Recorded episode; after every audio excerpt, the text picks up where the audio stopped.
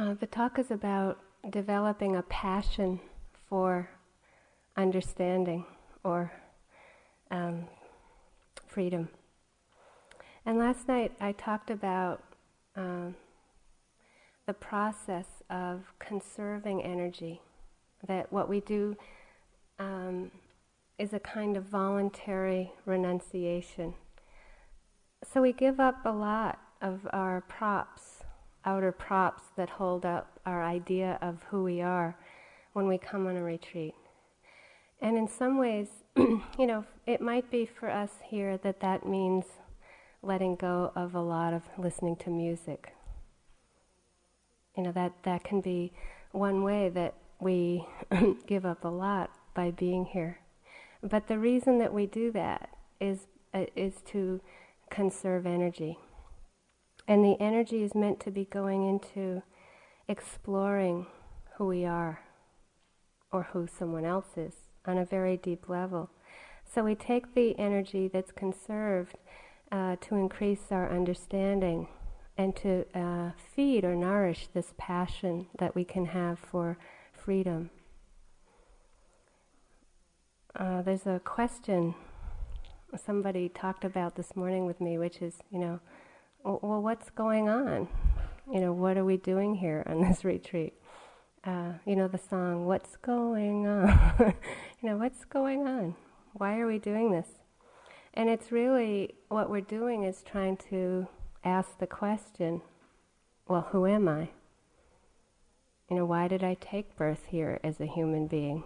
You know, what is it to be human? And the question, who am I, of course, always leads us to the question, who are you? And this question isn't meant to be intellectual or analytical. And this is what's hard in meditation is that when we actually try to do the walking meditation or the sitting practice, what we find is that we try to figure out intellectually what's going on because that's so much of what we're conditioned to do. And what we're asking you to do is something very simple. In many ways, it's incredibly uncomplicated. It's to just try to totally be in the present moment, to de- develop a passion for present time awareness rather than bringing an attention to life that's really caught in the past. It's like any time we have an idea about our life in the present moment, it's not the present moment. And so we miss our life. It's just a matter of another missed experience, another missed experience, if we're caught up in our past ideas about something. So ultimately, the renunciation is giving up our past ideas about something and being really willing to be in the unknown. So, this is what we're doing. We conserve the energy, which is like blowing up a balloon. And each day in the retreat, by giving up some of our preferences and some of our comforts by being here, the balloon grows a little bit more. And we might get a little uncomfortable. The longer the retreat, the more the balloon blows up. And what we tend to want to do with that energy is to blow it off. You know, we'll blow it off fantasizing. We'll blow it off um, doing whatever we like to do in our mind, sitting here. Uh, we might blow it off by looking around a lot at other people, or blow it off by, you know, worrying. It, it, um, on some retreats, we might blow it off by reading um, or eating too much. Uh, but if we can realize that this is about kind of moving into the unknown, it's about growing uh, and stepping over an edge of comfort, uh, that that's meant to be happening. Like as a teacher, I'm finding I'm so happy to see us all here being willing to be a little uncomfortable. Because I know there's this willingness to give up the past and be willing to face the unknown in the present moment, right now. Who am I? You know, what is the breath? What is the sound of a bird? What is my body? What is a mind? you know, these are all the questions that we ask. Uh, but again, the trouble is, is that we get afraid of the present moment. We get afraid of giving up our secure ideas about what we know life to be, and then we don't grow.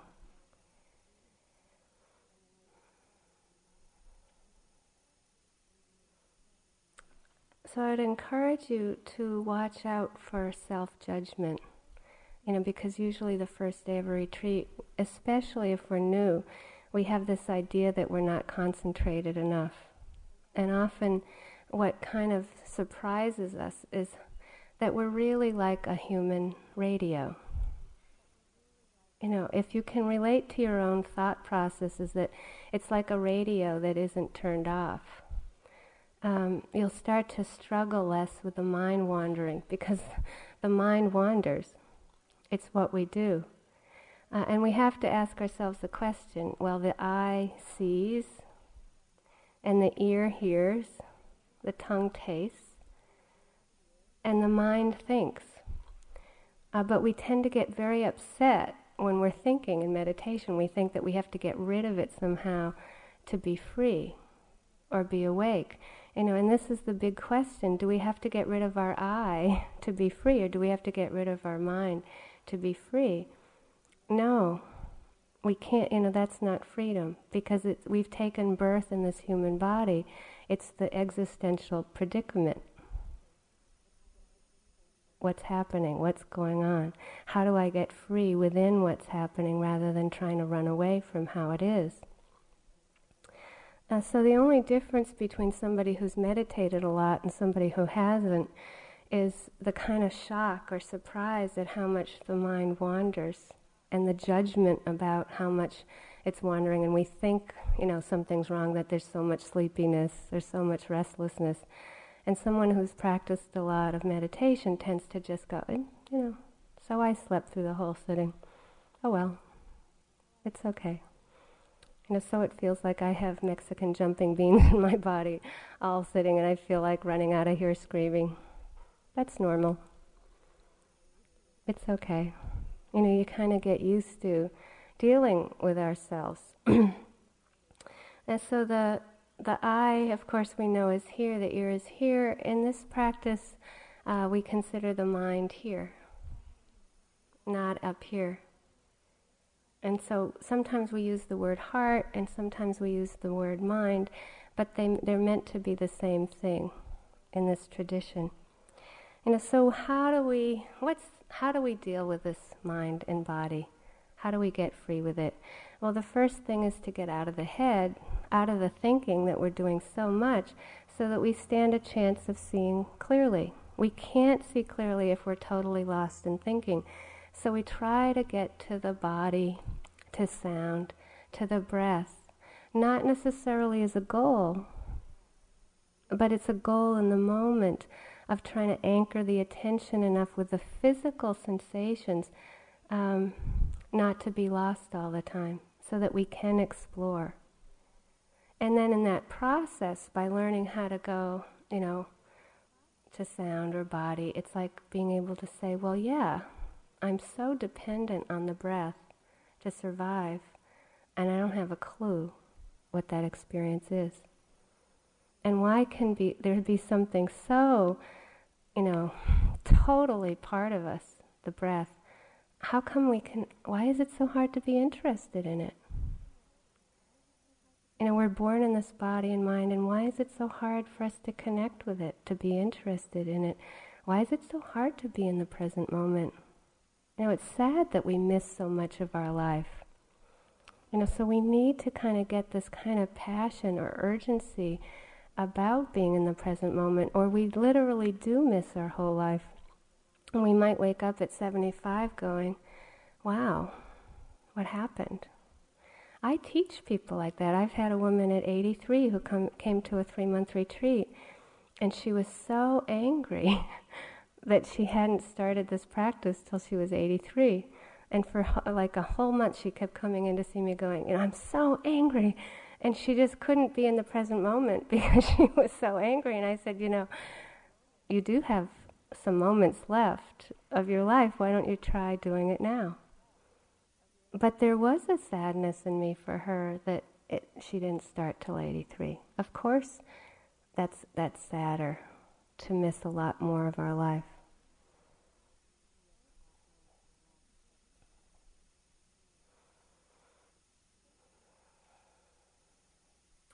I think of meditation as making new friends with ourselves.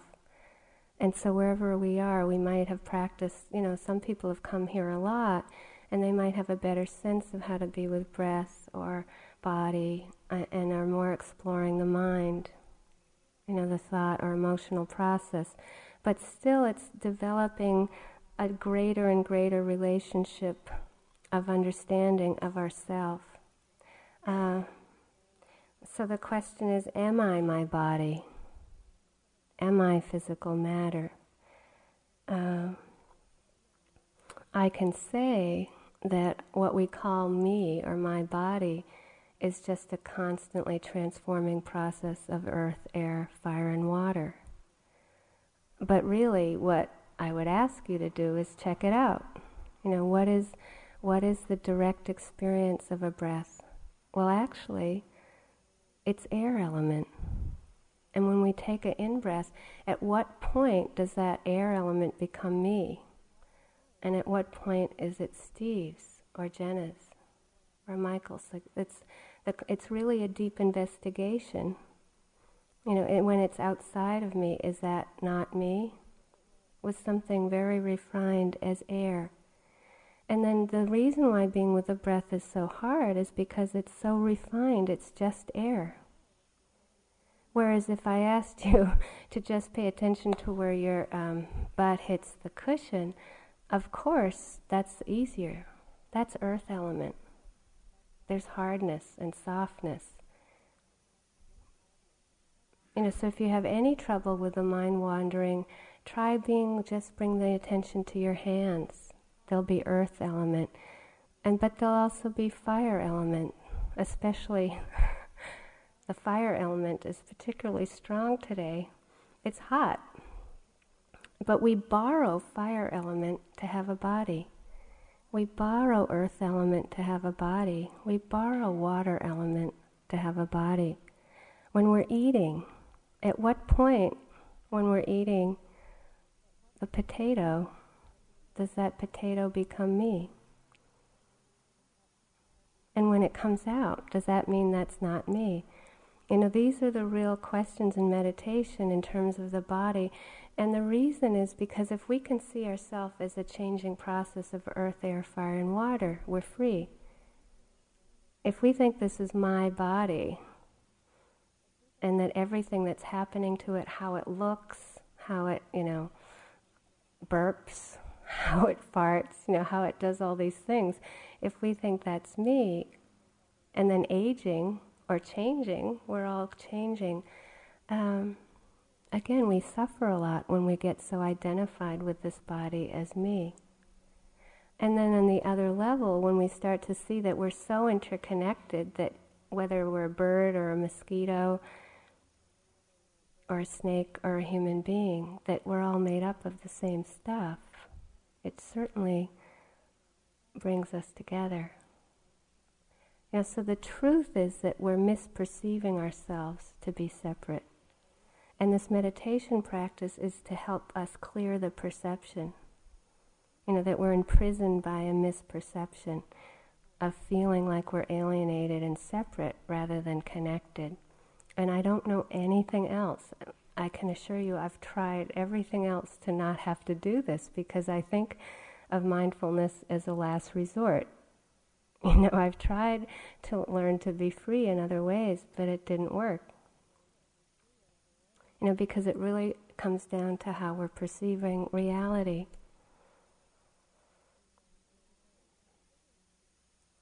Uh, so we've we've been sitting long enough to, for example, start to know that when we sit long enough, there's pain that comes up in the body.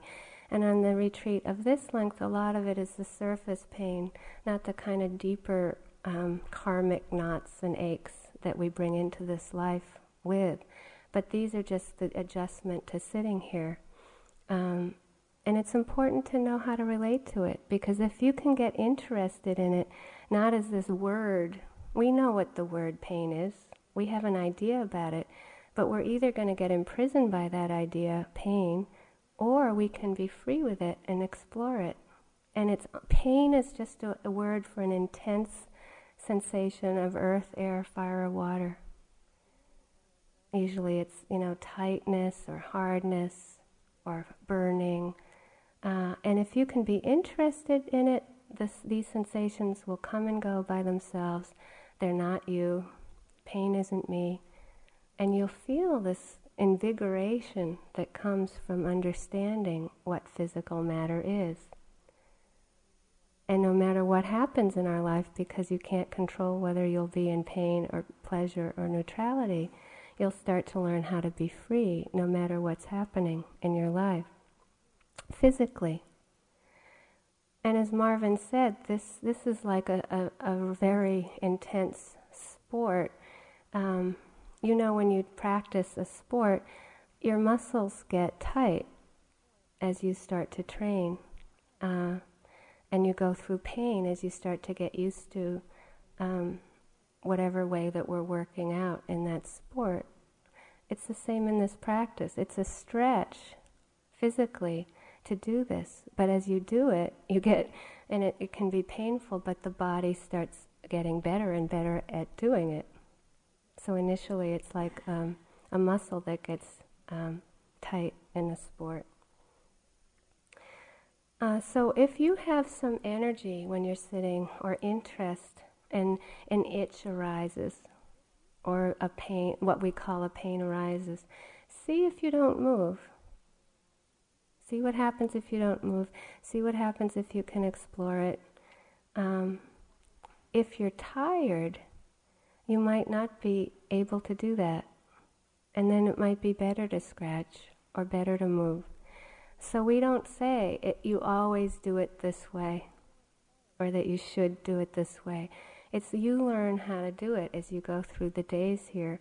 And you can learn when it's really important to be a warrior and you have the energy and you do it. You sit through it. And other times it's much better to say, oh, I'm not developing understanding here, I'm developing hatred of pain. You know, I'm developing hatred of meditation. Or, you know, we just can't figure out why we're doing it. You can very easily, at that point, like we've said, you know, move your body a little bit. But you don't have to keep moving it, just move to another position for a while. And if you're really restless or really sleepy, stand up. You know, standing meditation is great. Lying meditation is another kind of meditation which we're not encouraging in the hall because we're not that experienced enough not to go to sleep. It's hard enough not to go to sleep when we're sitting up. Uh, you know, and there's different ways to learn to try to intervene when sleepiness comes. And actually, if you look carefully, often sleepiness happens when we're more concentrated. So you really feel like you're able to be with the breath, and the next thing you know, you nod. That's a surprise, and it's because the attention is actually really there and concentrated, but then there's not enough energy to maintain it, and we sink. It's called sinking mind. Restlessness is the exact opposite. Restlessness is a lot of energy, but we can't concentrate. You bring your attention to a sound, the attention falls off. We bring our attention to the breath, it slips. To a thought, it slips. It can't stick anywhere. It's often more frustrating, and we really recommend trying to go to hearing. Because if you just listen like you'd listen to a symphony with restlessness, or, or you know, shift your position, again, probably the knees up or the legs out, that energy will come into balance at some point. And then if you do the walking and you still feel restless, walk quickly. You don't have to walk slowly. Sleepiness is a little harder um, in terms of giving the exact technique to work with it, but opening the eyes tends to help. Uh, adding a touch point with the breath, like if you're with in out breath at the nostrils, when it when it the out breath starts to disappear, bring the attention to the sensations in the lips or the sensations in the hands. Or if you're with rising, falling, it would be rising, falling, sensations in the hands or sensations in the body. With sleepiness, you give yourself more to do.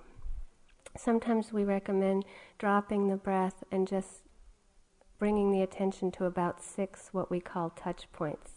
So you'd bring your attention to maybe the left shoulder, right hip, left knee.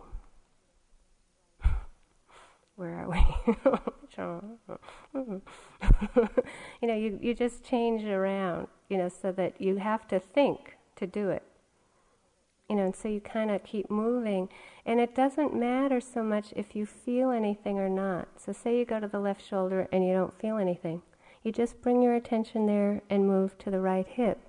You know, you bring the attention there, maybe you notice tightness. You move to the left knee and then move to the right knee, left hip, right shoulder. Um, these are just different ways to see if you can stay awake. But if you fall asleep, it's okay. It's just sleeping.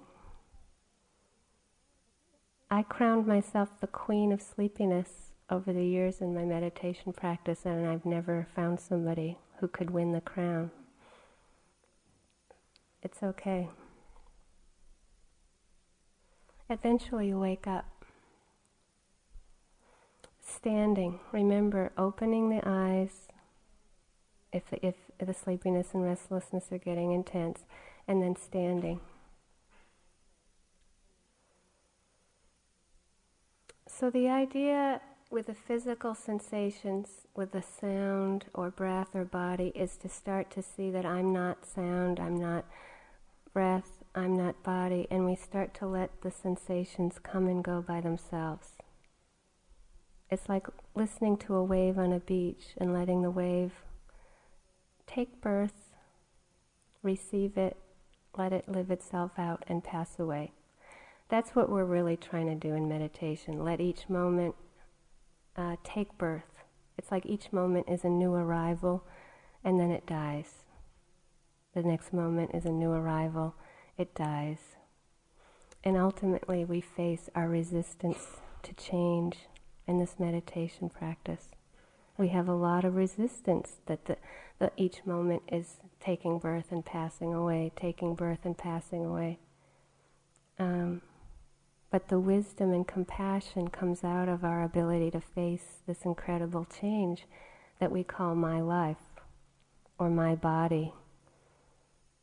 I mean, try staying a child, for example, right now, if we don't want to move into our 20s.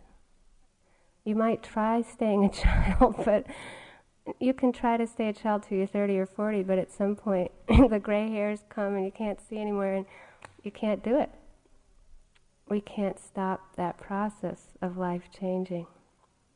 And that's what we face when we sit and walk in the meditation practice. So, what's harder is when we move from sounds or body or th- uh, breath. Tomorrow, we're going to start giving instruction for working with thought and emotion. And this is when there's a deeper freedom that happens when we start to understand that I am not my thoughts and I am not my emotions. And this takes a lot of practice to be able to not, you know, it's like our mind is like Velcro, and the thought comes and we just get stuck in it and we start thinking about it, thinking about it, and we really believe it. So maybe we think we did something stupid, which we do a lot. And we might, you know, be embarrassed and go over, over and over and over again in our mind how stupid we are. But is that really true? These are just thoughts that come and go by themselves. They're not ours, but you can't control them. You know, so there can be a lot of emphasis sometimes in life and sort of trying to change what's actually going through our mind and replacing certain thought patterns with other thought patterns. Well, that can work somewhat, but in some ways, we ultimately have to face that our minds are out of control. They just think what they think. And we can start not taking it personally. They're not ours. You know, and for me, I mean, to me, that's the whole crux of the meditation practice. If we can start getting some space around who we think we are versus who we really are, which is so much more than being lost in these thoughts. You know, if you, we'll encourage you tomorrow at times when you have the energy to really look at a thought directly and to see that it, what is it? Is it physical? How, how tangible is a thought really? What is it? Is it an image? Is it a color? Is it a word? And then how much power they have over us in the world, and yet they're nothing. There is, they're more insubstantial than anything. And are you going to let yourself be a victim of that? Are we going to let ourselves be victims of our minds and emotions? And then the last thing we tend to introduce is emotion because emotion like fear or happiness or joy or sadness or loneliness, longing, you know, these are emotions that have physical sensations and also thoughts. And so these are a little trickier to know, to again be mindful of. Mindfulness means that we aren't passive. You know, we don't let ourselves get run over by them and get drowning in them and lost in them. Um, we, we're very alert. We see them clearly, but we let them be. Because we know if we let them be, they're just going to come and go by themselves and they're not a problem. But if we drown in them, they become a big problem.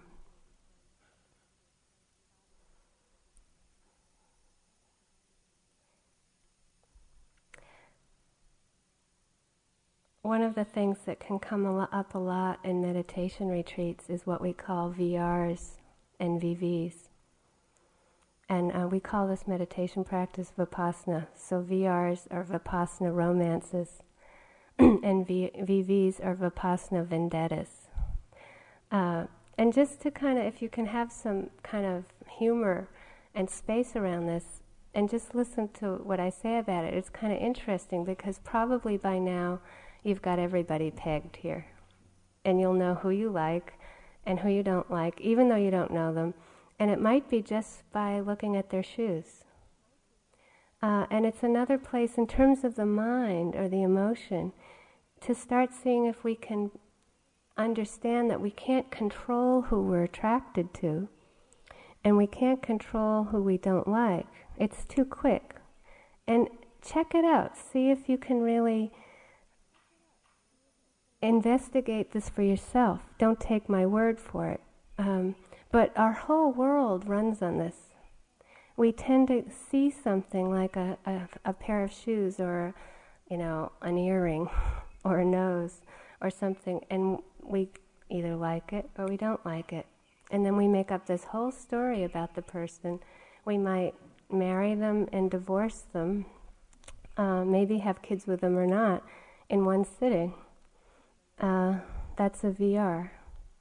And I've had people come to three month retreats and do that the whole three months.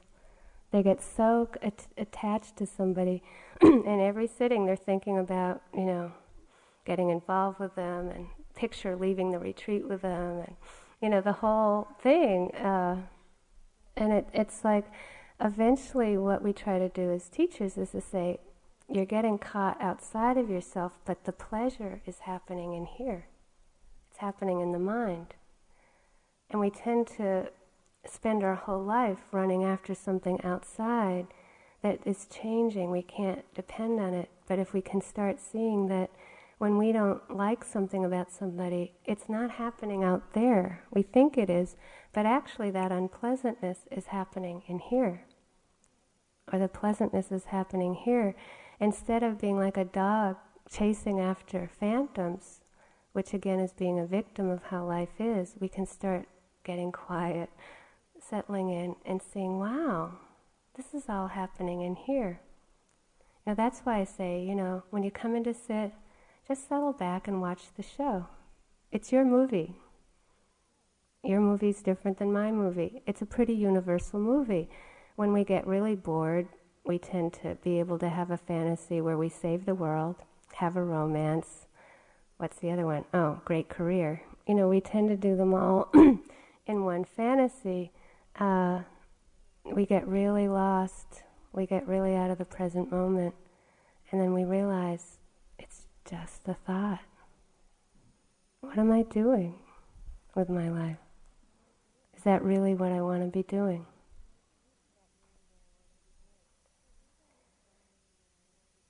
So even with um, boredom, it's not life that's boring. It's not the sitting hall that's boring or the walking. It's us that are boring at that point. You know, we tend to blame life for being boring at times, but really it's our capacity for being interested in what's happening or not. And I used to suffer in meditation practice so much around boredom. When boredom would come, I would think it was my fault and I would think if just I, if I could work harder and try harder, my meditation would be better. But actually, I missed that I was judging the boredom. I was judging myself for having the boredom, and I wasn't really experiencing it. It's just boredom, and you can learn to be even interested in it. Culturally, this is radical for us to get interested in boredom in this culture when the whole emphasis is to be plugged in on any level possible, again, you know, I find that when people in meditation practice can let themselves be bored, they can go deeper. Because you have to go through boredom to go to the deeper places in meditation practice. And through the irritation, through the restlessness, through the VRs, through the VVs. The great part of this retreat is that you can check out sooner than an adult retreat, you know, what you're thinking about somebody. You know, you might be attracted and then talk to them and go, oh, you know, why, why was I liking this person? You know, or we might really not like somebody and then we have a chance to talk and we realize, wow, they're really far out. But just try to keep in mind it's all just thoughts, it's all just opinions. Uh, and if we're really exploring ourselves are worth being interested in, and others are really being worth interested in, if we can get through our likes and dislikes about any moment, any moment, we don't miss the experience, we don't miss the person, because we're free of being imprisoned by our likes and dislikes. Can you imagine how many people you've written off? And they're incredible people? Or how many people you've thought are really great and you realize that maybe you're getting too attached and you're missing more of life?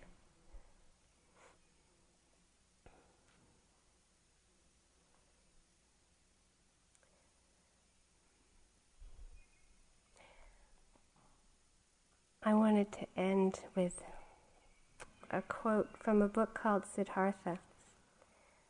And somebody um, just dropped this off for me here. Somebody came by that I didn't have time to see. Uh, but the story behind it is that when I was 13, my mom died. And when I touched her cold body, it was like I went into another, uh, like an altered state and it changed my life so dramatically. Um, I just facing death that that young and so completely really woke me up in terms of you know what am I doing here? You know what is death? What is birth? Um, and no one in my family um, could could handle that my mother had died, and no one talked about it. And I was really alone with the pain and um, searching. I was really searching. But my neighbor, even though she couldn't really talk to me about it, gave me this book, Siddhartha, by Hermann Hesse. Uh, and it was like this gift in the whole process of someone kind of reaching out and saying, well, maybe this, if you read this, it'll help. And it really did. It's, a, it's, it was about um, a person in India, you know, modeled after the Buddha, Siddhartha, who searched really deeply for understanding, you know, what is freedom, what is taking birth here, what's life all about. Uh, so I wanted to read the end. The, it's, it's, it's a story of a relationship between two people, Siddhartha and Govinda. And at the end, they're old men. And Siddhartha found freedom and found peace, and his friend Govinda didn't. And so they're, they're so old, they have to kind of come to terms with this um, difference in them. So this man Govinda says, Siddhartha, we are now old men. We may never see each other again in this life. I can see, my dear friend, that you have found peace. I realize that I have not found it. Tell me one more word. Tell me something that I can conceive, something I can understand. Give me something to help me on my way. My path is often hard and dark. And so Siddhartha says, Bend near to me. Come quite close and kiss me on the forehead. And he's surprised, but he starts to do it. And as he bends to kiss his friend's forehead for the last time, he says he no longer saw the face of his friend. Instead, he saw other faces, many faces, a long series, a continuous stream of faces, hundreds, thousands, which all came and disappeared, and yet all seemed to be there at the same time, which all continually changed and renewed themselves, and which were yet all Siddhartha. He saw the face of a fish with tremendous, painful open mouth, a dying fish with dimmed eyes. He saw the face of a newborn child, red and full of wrinkles, ready to cry. He saw the face of a murderer, saw him plunge a knife into the body of a man at the same moment, he saw this criminal kneeling down, bound, and his head cut off by an executioner. He saw the naked bodies of men and women in the postures of passionate love. He saw corpses stretched out, cold and empty. He saw the heads of animals, crocodiles, elephants, birds. He saw all these forms and faces, all helping each other, loving, hating, and destroying each other and become newly born. Each one was mortal, a passionate, painful example of all that is changing. Yet none of them died, they only changed, were always reborn, continually had a new face, only time stood between one face and another.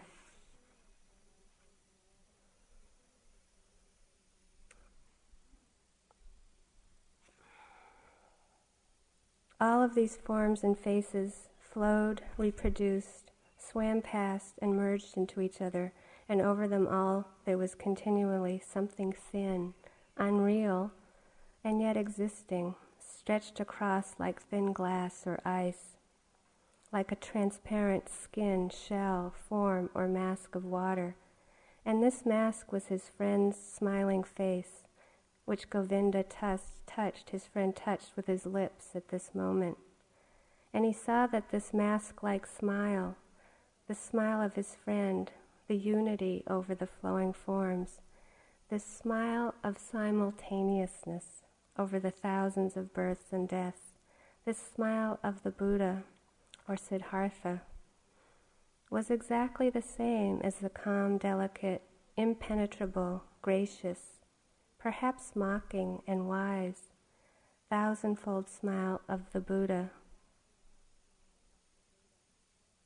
His friend Govinda bowed low. Incontrollable tears trickled down his old face. He was overwhelmed by a feeling of great love. He bowed low, right down to the ground, in front of the person, his friend, sitting there, whose smile reminded him of everything that he had ever loved in his life, of everything that had been of value and holy in his life.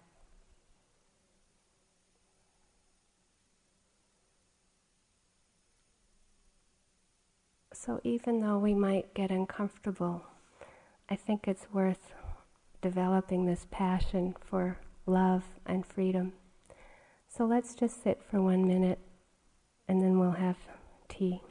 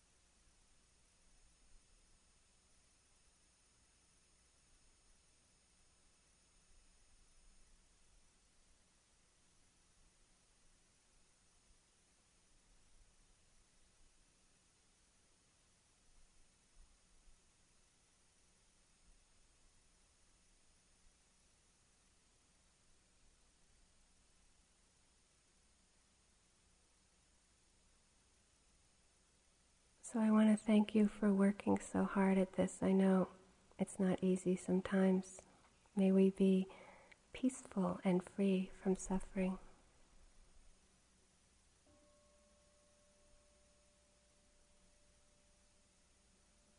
So please keep the silence till we leave the hall.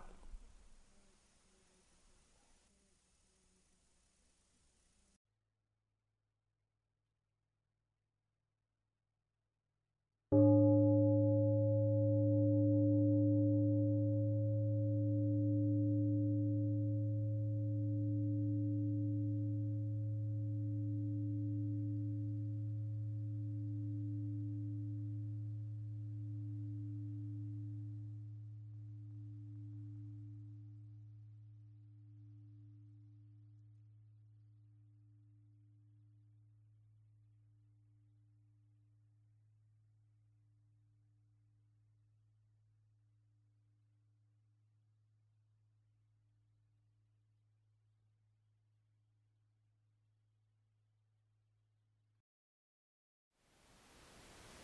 Thank you for listening. To learn how you can support the teachers and Dharma Seed, please visit dharmaseed.org slash donate.